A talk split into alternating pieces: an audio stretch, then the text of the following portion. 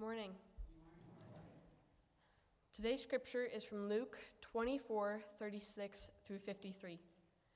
As they were talking about these things, Jesus himself stood among them and said to them, Peace to you. But they were startled and frightened and thought they saw a spirit. And he said to them, Why are you troubled? And why do doubts arise in your hearts? See my hands and my feet, that it is I myself. Touch me and see, for a spirit does not have flesh and bones, as you see I have. And when he had said this, he showed them his hands and his feet. And while they were still disbelieved for joy and were marveling, he said to them, Have you anything here to eat? They gave him a piece of boiled fish, and he took it and ate it before them. Then he said to them, These are my words that I spoke to you while I was still with you, that everything written about me in the law of Moses and the prophets and the Psalms must be fulfilled. Then he opened their minds to understand the scriptures and said to them, Thus it is written that the Christ should suffer and on the third day rise from the dead, and that repentance for the forgiveness of sins should be proclaimed in his name to all nations, beginning from Jerusalem. You are witnesses of these things, and behold, I am sending the promise of my Father upon you, but stay in the city until you are clothed with power from on high. And he led them out as far as Bethany, and lifted up his hands, he blessed them. When he blessed them, he parted from them and was carried up into the heaven. And they worshipped him and returned to Jerusalem with great joy, and were continually in the temple blessing God. The Gospel of the Lord.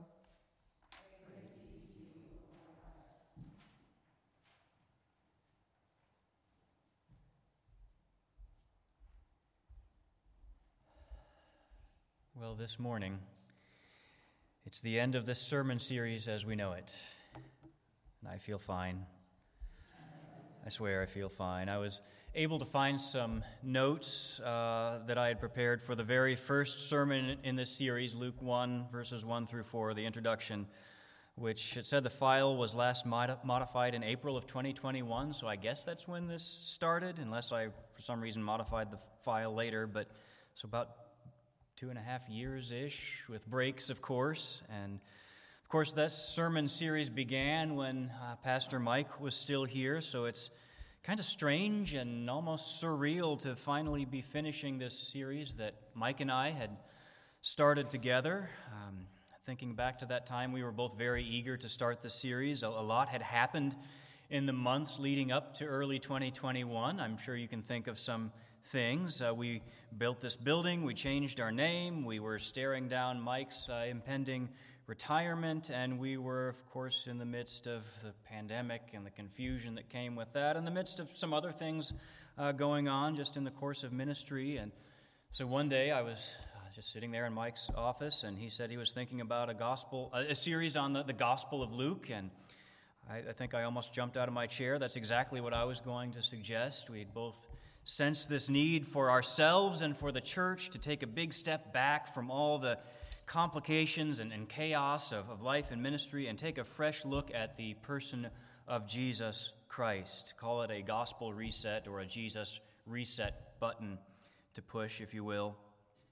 So we've taken that look now, a long look at Christ, his life and his times, his identity, his teaching, his miracles, his, his character before God, his heart for sinners, his suffering, and his death, burial, and resurrection.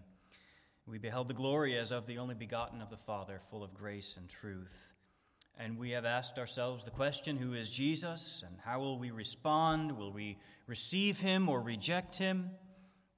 And now we find ourselves faced with another question. First question actually is could could somebody get me maybe a decaf coffee out there? I need something to drink that's not, there's a little bit of drainage here. And that's not the question, that's just one that if I'm going to make it through the rest of the sermon series, I needed to ask. so thank you.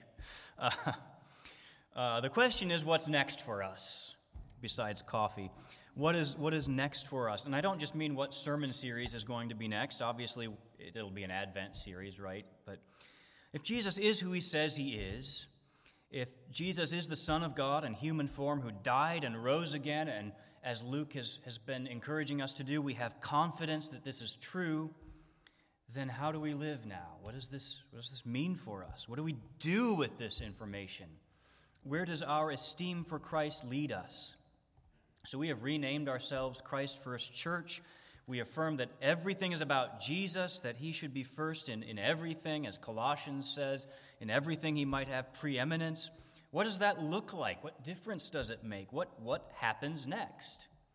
Well, I think that is actually a question that seems to me to be hanging over the disciples at the beginning of our passage this morning. Um, if we can get the passage up there. There we are. Um, that same line of questioning seems to be hanging over them. They are, Luke 30, uh, 24 36, uh, first clause here says, as they were talking about these things. In other words, the appearance of Jesus that we finally see here uh, in today's text happened during the same conversation that his disciples were having that was going on at the close of last week's text, which is convenient for me because I didn't actually finish the story last week. I don't know if anybody noticed that. Thank you so much. Uh, Proverbs 31, right there. Sorry. anyway, so I didn't finish last week's text. The story of the walk to Emmaus doesn't end, of course, with this miraculous revelation of Christ uh, to Cleopas and the other guy and the breaking of bread. But after their eyes are opened and they see Christ, they hurry back to Jerusalem to share with the eleven and the rest of the followers of Jesus who are still in Jerusalem to, to share what had happened. But before they get to tell their own story, those who are gathered there have their own update to give to them. It says, The Lord has risen indeed and appeared to Simon. This refers to Simon Peter. It's interesting that Luke comes back to, to Peter because where we left him earlier, after the, the women had, had first heard this message from the angel that Christ has risen and, and gone and told uh, the disciples, and they didn't believe him, but, but Peter ran to the tomb and found it empty, and Luke sa- just says that he went home marveling. So Luke leaves us kind of marveling or wondering about what would happen next in Peter's story, but he doesn't continue with Peter. He has this unexpected story about two disciples that we've never even heard of before. We don't really know who they are from anywhere else in, in Scripture. So we find, though, that at some point here, as Luke picks up the story of Peter in a way, that uh, Jesus did appear to Simon Peter alone. Uh, the Apostle Paul also mentions this in 1 Corinthians 15 as he's talking about the resurrection of Jesus. He said he appeared to Cephas, which also means Peter, and then to the 12. So there's a, this appearance to, to Peter before uh, he appears to the rest of them, which Luke uh, is, is perfectly harmonious, or Luke agrees here. So it's fascinating that Luke records the appearance to Cleopas, who's otherwise unknown to us, but the first interaction between Peter and Jesus on the first Easter Sunday is completely between Peter and his Lord. And I find that's mysterious, but there's also something kind of comforting about that. That there's this moment that uh, is simply between Jesus and Peter, and all of Peter's life is not on display as an example to us. But at some point, between Peter's sprint to the tomb that morning and the arrival of Cleopas later on, Jesus appeared to Peter, and Peter told the rest of the disciples about this. And as he did this, he seems to have strengthened his brothers, as Jesus had commanded him to do uh, when he first predicted that Peter would deny him. So Luke brings some resolution here to, to Peter's denial. Anyway, this conversation is going on uh, as Cleopas and his pal enter the scene. And of course, they bring their own news how Jesus appeared to them on the road and opened up the scriptures to them and made himself known as they broke bread. Now, everyone seems to be convinced of the fact that Jesus has risen. But as we will see as Luke continues, they still at this point have some doubt and some confusion. They're talking about these things and apparently still trying to sort it all out. They're not clear on what this means and what comes next. So, a similar question to the one that, that we're asking this morning. And as they are talking, as we see Jesus himself appears before them, and the first thing he does is to demonstrate the nature of his resurrection, that it is a bodily resurrection. Uh, if you're taking notes, this is sort of the first point or first section here that Jesus demonstrates. This is a bodily resurrection. So, verse 36, as they were talking about these things, Jesus himself stood among them and said to them, Peace to you. And their reaction is kind of funny. They were startled and thought they saw a spirit. So, peace to you. Ah! What the Gehenna is that, right? The, risen Lord appears to them and says, Peace to you. And they jump out of their skin. They think he's a ghost. So, sorry. Hope I didn't. hope I didn't. That's a bat, yes. It's like they'd seen a bat, right? Yeah, okay. That's the old building. We're not talking about the bats anymore. Um, so it's just kind of funny. Their thinking is still confused. They had already said, The Lord is risen indeed, but they don't seem to understand this is a bodily resurrection. Perhaps they think that he's moved on to some higher state of being or plane of existence, or that they now exist as, as pure spirit or something like that. I don't know what they were thinking. I don't think they knew what they were thinking either. I think that's part of the point. They are just confused. As Jesus says here in verse 38, they are troubled. Why are you troubled? That word can mean sort of a, an emotional uh, troubling or a mental confusion, and honestly, both of those seem to fit their reaction. Uh, they also have doubts arising in their hearts, which seem to be connected to the confusion about what's going on. Doubts and confusion certainly go hand in hand, and confidence doesn't require that we have all the answers to every question, but we at least need some answers, right, to have confidence. So, Jesus, and I mentioned this last week, gives them some clarity using some empirical evidence, actually. See my hands and feet, that it is I myself. Touch me and see, for a spirit does not have uh, flesh and bones as you see that I have. And when he said this, he showed them uh, his hands and his feet. You know, kind of his reasoning here reminds me of Shakespeare's Macbeth. Uh, when he's on his way to murder the king, he has this vision of a dagger floating there in front of him, and he tries to figure out if it's real, what he's seeing, by using his sense of touch. You know, is this a dagger I see before me? The handle toward my hand, come let me clutch thee, he says. Uh, and I have thee not, yet I still see thee still. So uh, kind of concludes is this coming from his, his heat oppressed brain, as he calls it, a dagger of the mind, a false creation? How do I know I'm not just seeing things? If I can feel it as well as see it, I can have more confidence that it's really there and not just a hallucination. Uh, Jesus uses similar reasoning to, to give his disciples confidence that he's not merely a spirit or an apparition, but that he has physically risen from the dead. Jesus is not a ghost. His body is genuinely alive again, clearly in a glorified state that somehow means he's able to appear and, and disappear in different places. But to confirm that he is bodily risen, he invites them to touch him and see. It's interesting that years later, toward the end of his life, the Apostle John will talk in his first letter about what our eyes have beheld, what our hands handled concerning the word of life. So he gives them the opportunity to be these eyewitnesses and I guess hand witnesses as well to his resurrection. Well, how do the disciples respond? Well, says they were they still disbelieved for joy and were mar- marveling. I mean, how else would you respond at that point, right? Um, this isn't one of the things they ever thought would happen or even could happen. Have you ever heard news so good that you said, I can't believe it. You just stand there stunned. So they are standing there with their jaws on the floor. And what does Jesus say next? Got anything to eat around here? And, and this is another uh, example of, of him demonstrating that he's bodily alive. So they give him some broiled fish, and then he took it and ate it.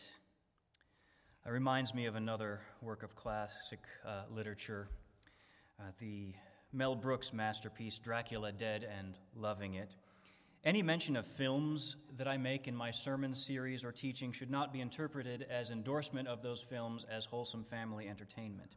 However, There is a scene uh, where Leslie Nielsen's Dracula wakes up in his coffin, finds himself able to endure direct sunlight without bursting into flame as he normally would, and he concludes that he is cured of his vampire nature. He is no longer undead, he is alive, and so, of course, he goes to the park, shares a couple's picnic of wine and fried chicken, right, and tells his henchman excitedly, Renfield, look at me, I'm drinking wine and eating chicken. And so it turns out to be a dream, of course. Uh, he's having a daymare, as he said, but vampires, vampires never drink wine or eat chicken.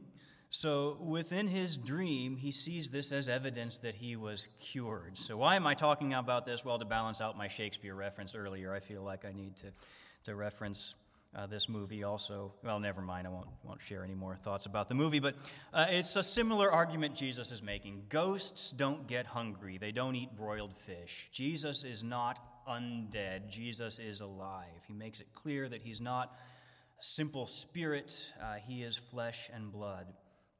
So, first big point to wrap our heads around is that Jesus rose bodily. We confessed this earlier in, in the creeds. Apostles' Creed, the Nicene Creed both say, I believe or I look for the resurrection of the body and the life of the world to come. Not simply a spiritual afterlife, but a flesh and bone restored and glorified life of the world to come. Jesus' body is the first piece of a whole new creation, a physical world where sin and death have no place. So the Christian hope, it's not merely that Christ gets us into the good part of the afterlife, but that Christ gives eternal life. And that simple fact has many implications. If we had plenty of time, we could talk about many of them. But the, the, physical world, the big one is the physical world is good and meaningful. The body is not a, a prison for the soul or a distraction uh, from holiness, but it is part of who we are. Paul tells us that the body is a temple of the Holy Spirit who dwells within us. So, to tie this into our main question of, of what's next or how do we put Christ first, to put Christ first is not to uh, abandon uh, physical embodied existence for or pursue some kind of life of, of pure contemplation or spiritual meditation. It doesn't mean we seek transcendent out of body experiences, and it's not even merely a, an intellectual pursuit, although we obviously should think about things. We're doing that now, but physical existence is not in and of itself a distraction from putting Christ first. Our bodies, our possessions, are the tools that we have to use to put Christ first in our lives, our, our physical lives. What exactly does that look like? That is a big question. Um, it might mean something like working to care for both spiritual and physical needs. As we'll see in our next point, the, the main uh, calling that we have is to make Christ known, to proclaim Christ, but we also do show his love to others. Might also mean something like, you know, preparing and eating a feast is a good way of thanking God for the gifts that He has given. But the main point, uh, just to think about, is that holiness involves all of life, including our physical existence. Certainly has implications for how we live, as Paul says, glorify God in our bodies. Moving on here, then, Jesus has demonstrated his bodily resurrection. That has implications for us today. But their deeper need, as I said last week, if they're to make sense of this resurrection and figure out what to do next, is to understand the Word of God. It's ultimately the Word of God that has the transforming power. Jesus says this, and he actually says it's basically review for them. These are my words that I spoke to you while I was still with you. Everything written about me in the law and the prophets and Moses, Psalms, the law of Moses, rather, and the prophets and the Psalms must be fulfilled. Kind of a side note here. Uh, the Jews at this time divided the Hebrew Bible into three parts called the law, the prophets, and the writings. The law is the law of Moses, the Torah, the first five books of the Bible. Then there are the prophets, which basically included what we might normally call the prophetic books. They, they kind of, these categories don't entirely line up uh, with, with our divisions, but then the third section was simply called the writings, which included most notably the Psalms and Proverbs, as well as Job and some others. The point is that when Jesus says the law of Moses and the prophets and the Psalms, it comes pretty close to referring to that three part system of law, prophets, and writings, what we might call today the Old Testament, the Hebrew Bible. So Luke is driving home some points that he's been making all along in this chapter, which we've seen before that all the scriptures testify to Christ, that the cross was part of God's plan back from the very beginning, not any kind of set, setback, and the spread of the gospel of Jesus Christ to all nations. Maybe I'm jumping ahead a little bit. That's not a plan B after the Jews rejected Jesus. It was exactly what God had planned to do from the beginning. And on top of that, Luke once again makes the point that we need God's help to understand this. We need God's help to see the truth that's in His Word. Luke says next that Jesus opened their minds to understand the Scriptures. Again, I said last week, our problem is a spiritual problem, it requires a supernatural solution. We need God to open our minds to understand the scriptures, not because there's anything wrong with the scriptures, but because of what's wrong with us. We're foolish, we're slow of heart to believe what is written, as he said to the disciples. In Paul's language from Romans, we suppress the truth in unrighteousness. And yet, in an interesting twist, the very scriptures they doubted become the tool God used to open their eyes to the truth to show them that these things are fulfilled in Christ. As Paul will say in 2 Corinthians, it's when we come to Christ that the veil is removed and we're able to see scriptures. So the Holy Spirit stoked the fires of faith in their cold hearts by means of the scriptures. Just thinking about this, some folks uh, occasionally might accuse us of something like uh, they, they believe in the Father, the Son, and the Holy Scriptures, the implication being we worship the Bible instead of God the Spirit. But they might as well accuse us of worshiping the cross instead of worshiping Christ. We honor Jesus by receiving his work for us on the cross. If Christ is important to you, the cross is important to you. We honor the Spirit by receiving his work through us in his word. If you want to honor the Spirit, then the Word must be important to us. Well, this is all very well, but it's kind of review for us and for the disciples. Uh, these are points that are worth repeating because Luke has repeated them. Uh, but here in this final section, he adds a few more details about what the scriptures say beyond the death, burial, and resurrection of Christ, which speak to our question today of, of now what. He says here, uh, Thus it is written that the Christ should suffer and on the third day rise from the dead, and that repentance for the forgiveness of sins should be proclaimed in his name to all the nations, beginning from Jerusalem. Also, part of the message of those same scriptures. He tells them, You are witnesses of these things, and behold, I am sending the promise of my Father upon you but stay in the city until you are clothed with power from on high. There are so many little details in this passage that are fascinating, that are worthy of our attention and reflection. I'd love to talk about what does repentance and forgiveness mean in Luke. There's a nerdy discussion to be had about the way he uses repentance. It's more than just stop sinning, like we might think of it, but it's our whole response to the gospel and inward transformation. I'd love to talk about why Jesus says beginning from Jerusalem, because there's a wonderful picture of God's mercy and grace that think about Jesus riding into Jerusalem and all his uh, prophecies of how they're going to reject him and the destruction that is to come. But it's in Jerusalem that Jesus says this message of repentance and forgiveness is first proclaimed to the very people who called for his death. From the very beginning, and the way that the gospel goes out, God is making it clear that grace is not for those who deserve it, but for those who stand in need of it. So Luke packs a lot into the closing verses of his gospel account, but his main point here is this the same scriptures that spoke of the work Jesus did for us also speak of the work Jesus will do through us.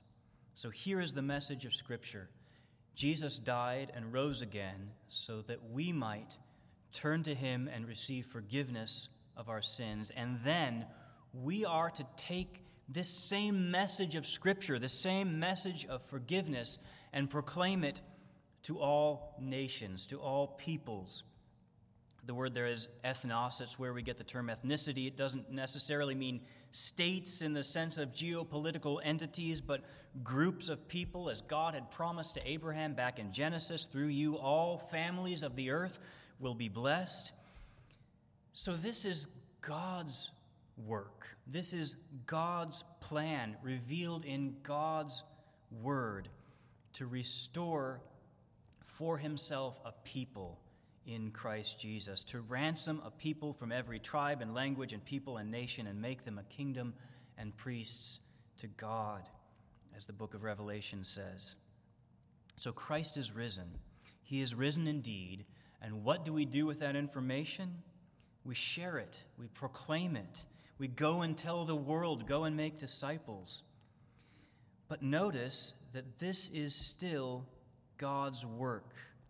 Verse 49, Jesus says, I am sending the promise of my Father upon you. Stay until you're clothed with power from on high. The promise of the Father is the Holy Spirit, who will empower Jesus' followers to be his witnesses. You see all three persons of the Trinity there. Jesus is sending the promised Spirit of the Father. So, God the Holy Spirit is the promise of God the Father who is sent by God the Son. This is still the work of Jesus Christ, still the work of the whole Trinity, really, God in three persons.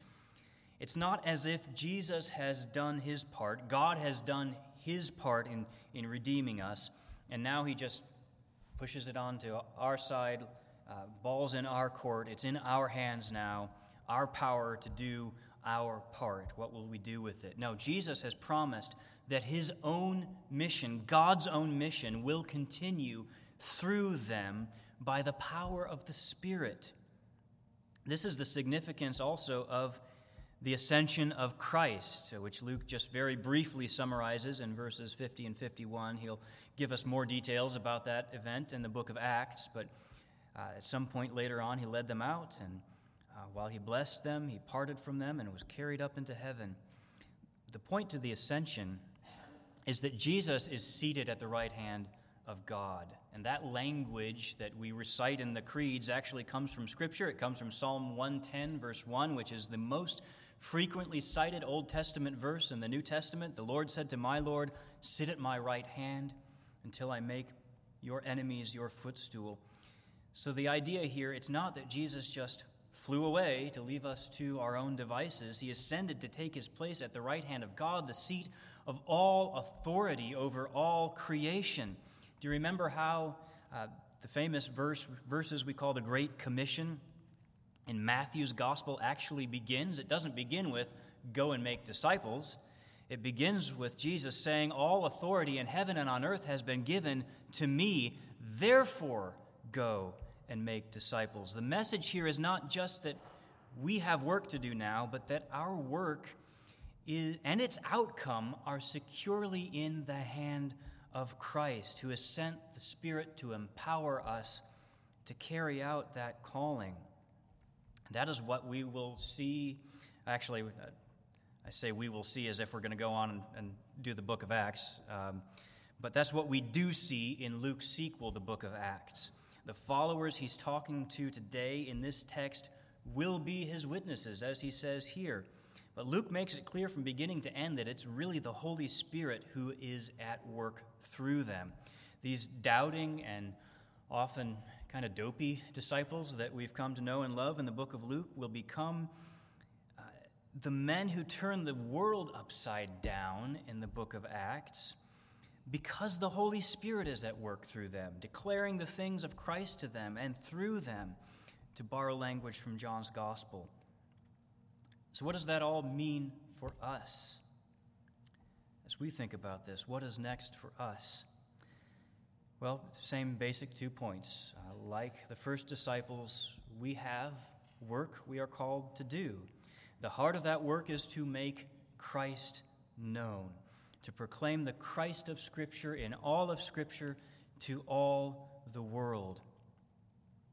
The way Jesus says this, by the way, that uh, repentance and forgiveness will be proclaimed in his name to all nations, I think makes it clear that this work is for the church as a whole. No one individual can possibly proclaim Christ to all nations. If you think you don't need to be a part of a church, I'd like to see how you are going to carry out that command to proclaim Christ to all nations without partnering with other believers in some way, shape, or form.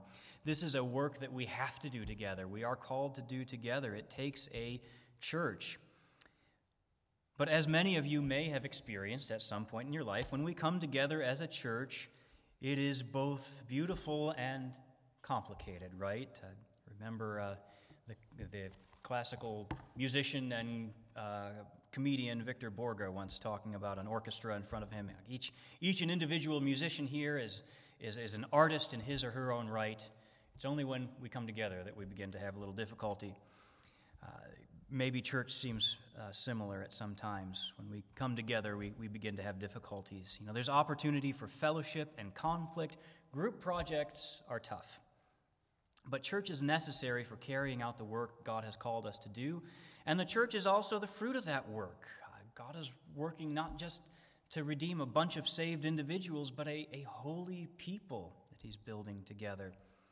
So, my plan after Advent is to do a series on the church. Uh, my working title is How to Church. I haven't got it all mapped out yet. I'd like to dig into the scriptures and try to sharpen my understanding and yours about what the church is, about what our mission and purpose is, and what the Word of God says about some of the obstacles and challenges that we face uh, within and without. Uh, there are complications that arise, as we said, when we come together to try to proclaim Christ, but I don't believe any of them are new. If you just look at 1 Corinthians, they faced some huge internal issues, and the Bible gives us some, some guidance, I believe, for, for working through some of those things. But for today, though, uh, the big takeaway this is the second point here uh, is this that God is not done. The story is not over now that we're finished with the book of Luke. Jesus has not left us, He has not forsaken us. The promise of God is still upon us. The promised Holy Spirit is here right now with us and within us. As Martin Luther wrote, the Word of God, above all earthly powers, no thanks to them abideth. The Spirit and the gifts are ours through him who with us sideth. This is why God is a mighty fortress. His plan, his purpose, his mission will not fail. His kingdom is forever. So the mission is not up to our power, our ability, because it's not, in the first place, our work. It never was. It has always been the mission of God since Genesis chapter 3, when he promised the seed of the woman would crush the serpent's head. Since he promised to Abraham that all families of the earth would be blessed through him, and he promised to David that he would have a son who would reign forever, great David's greater son. The Lord said to my Lord, Sit at your right hand, sit at my right hand.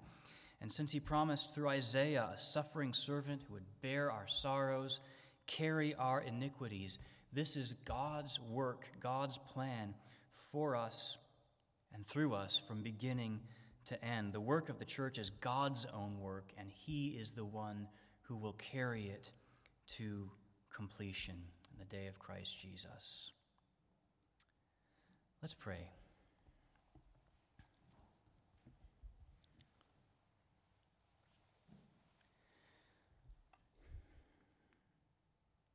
Father, we thank you for your word and for these glorious truths that you have shown us. That you had this plan from the very beginning to redeem us. That you loved us long before we ever knew you. God so loved the world, and that as followers of Jesus Christ, we can know that your relationship with us in a strange way existed long before we did. Your love for us and your grace and mercy and compassion for us.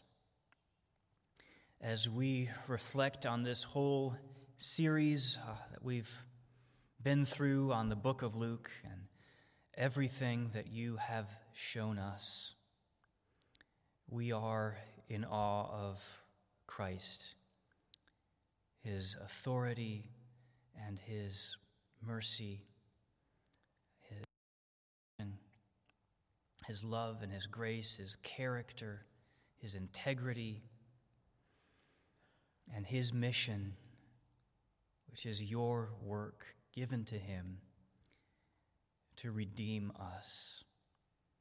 We have so great a Savior who is not only such a wonderful example for us of, of how to live and what we should be doing and what our priorities and attitudes should be, but more than that, our substitute, the one who perfectly fulfilled your law, the one who is the true and greater Israel, the foundation of the people of God, who bore your wrath in our place and fulfilled the law in our place, so that we are now able to stand here justified, our sins forgiven, not because of our own righteousness, not because of the, the strength or quality of our own dev- devotion or, or even the power of our own faith, but entirely because of what Christ Jesus, our Lord, did for us, that our righteousness is Jesus' life and our debt was paid by his death. We thank you that we do have a risen Savior. And we thank you that through your word we can have confidence of this. Uh, we pray that your word that we have heard all along would be at work in us, in our hearts, and in our minds, as it was in those first disciples. Strengthen us to believe, open our hearts to see Christ in your word, that we might then have the confidence to go and to tell, to proclaim Christ as you have called us to do, knowing the truth of the gospel and knowing the power of the gospel, that we could have confidence that Christ is risen, indeed, truly risen. And this changes everything. That our debts are paid, our sins erased, and we can stand before you. We can come boldly to the throne of grace. And also, that this message of salvation in Christ Jesus is powerful, is living and active, that the gospel is not something for us to be ashamed of, both because it's true and because it is the power of God for salvation to everyone who believes. Lord, thinking of closing this sermon series and where we began, and I can't help but reflect on uh, the, your faithfulness over the, the course of the life of this church and the ministry of, of Pastor Mike, with whom I started this series, and um, how you worked through your word through Pastor Mike to lead this church, to, to be who we are today, and the not simply the superficial name change, but what it represents this desire that we have to put Christ first in everything. I pray, uh, I give you thanks uh, for, for that work and for what you have done And we also know that that story is not over as well. And so there are, know that there are many conversations to be had about how we will carry out our mission, what it looks like for us to proclaim Christ to those around us. Thank you that we can have that, this confidence, though, that it is ultimately not something that depends on our power, this, this is your work, that you have sent your Spirit to us that Christ still sends this promise of our Father that still rests upon us. The Spirit and the gifts are still ours through Christ who is on our side. And so we pray that the power of the gospel would continue to transform us and through us transform the lives of those around us to the glory of God the Father. Pray these things in Christ Jesus' name.